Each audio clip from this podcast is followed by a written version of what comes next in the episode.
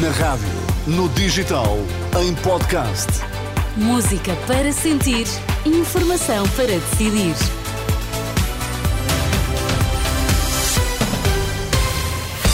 É tempo de notícias na Renascença. O que há a destacar, Miguel? Bastonária da Ordem dos Advogados denuncia falta de condições no aeroporto de Lisboa para acolher os imigrantes, enquanto aguardam para saber se podem entrar em Portugal. A marcar esta terça-feira também as buscas em duas juntas de freguesia de Lisboa relacionadas com a Operação Tutti Frutti. São as notícias das sete na Renascença, com a edição de Miguel Coelho. Falta de condições no aeroporto de Lisboa para acolher os imigrantes que não tenham entrada automática em Portugal, depois das denúncias que têm chegado à Ordem dos Advogados.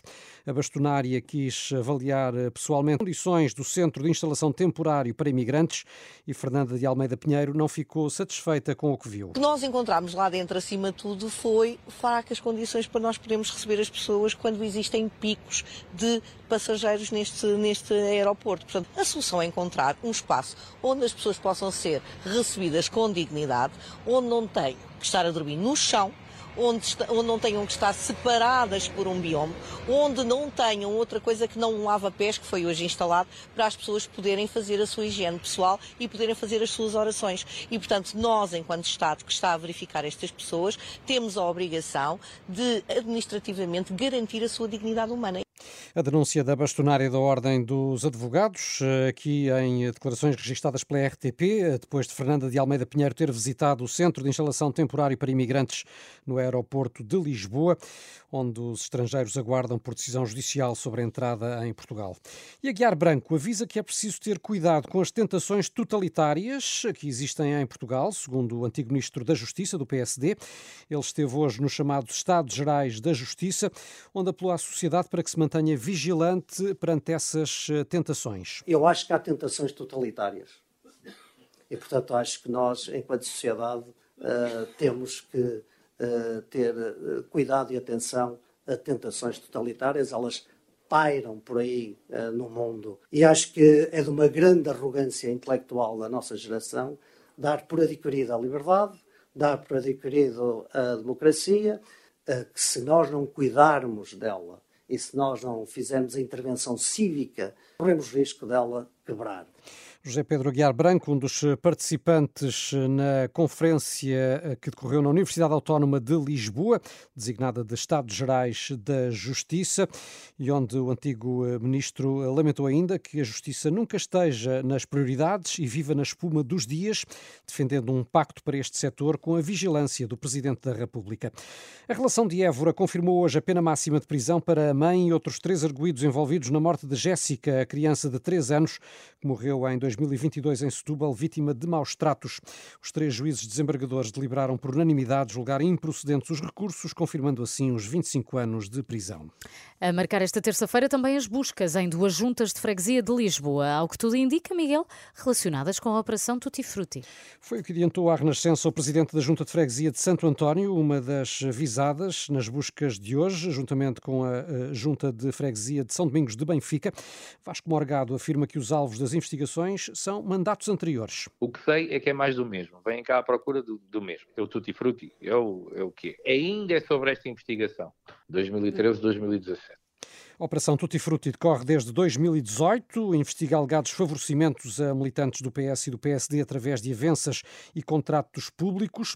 Em causa estão suspeitas de corrupção passiva, tráfico de influência, participação económica em negócio e financiamento partidário ilícito.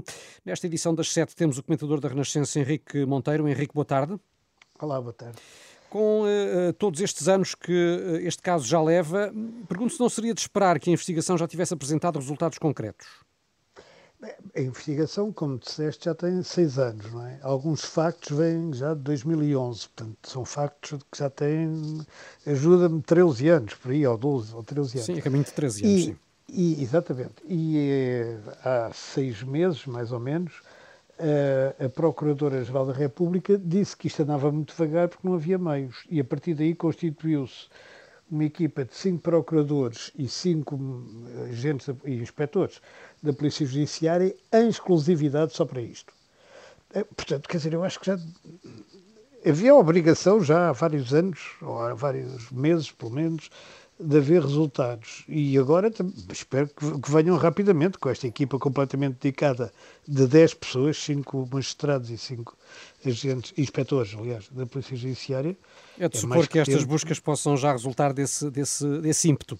Sim, embora ninguém tenha percebido muito bem o, o que é que se está a buscar exatamente. É, Percebe-se que são favores trocados entre, hum, que envolvem o PS e o PSD, ou autarcas PS e PSD, mas sabe-se pouco acerca do que é em concreto, não é? Sim. Um dos alegados envolvidos neste caso é o ainda ministro Eduardo Cordeiro, eh, que também está alegadamente envolvido no processo influencer e que decidiu eh, ficar fora das listas do PS às próximas eleições. Como é que vês esta, esta decisão?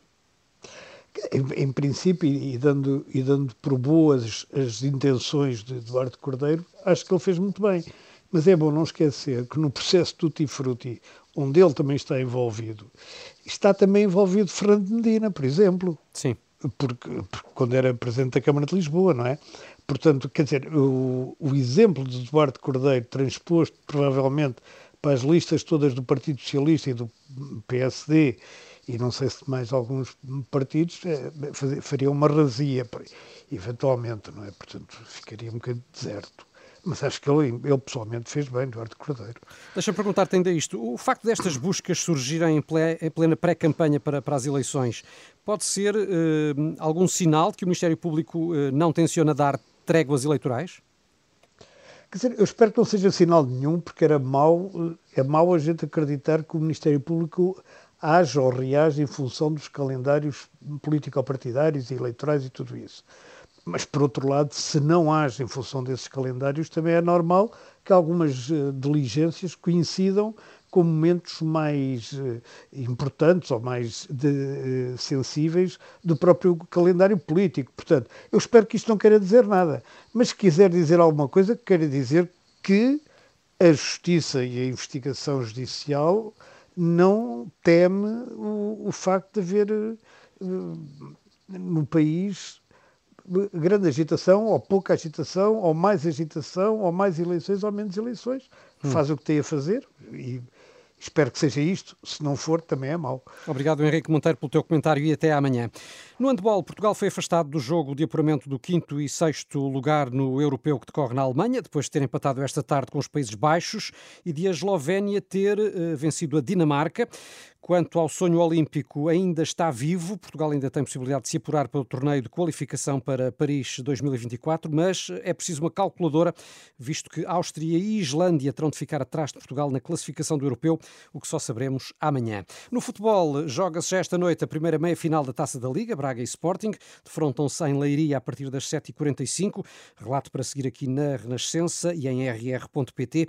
Amanhã, à mesma hora, a segunda meia-final vai opor Benfica e Estoril. E já que falamos de horas, o relógio da Torre dos Clérigos, eh, no Porto, obviamente, está atrasado 40 minutos, hum. Felipe e Daniel, e a causa é, eh, enfim, uma intervenção indevida por parte de um turista que danificou um dos veios mecânicos do relógio ah, quando lhe mexeu segundo Bandido. a Irmandade dos Clérigos, não é a primeira vez que isto, que isto acontece e, por isso, eh, enfim, além de proceder ao acerto da hora, vai tomar medidas para proteger toda a parte mecânica do relógio. Mas fica o aviso a quem esteja nas imediações dos clérigos e uh, olhe para a torre para acertar o relógio, convém uh, ter presente que ele está atrasado pois. 40 minutos. Pois, veja lá, não se atrase por causa disso. Exato. 8 minutos depois das 7. Boa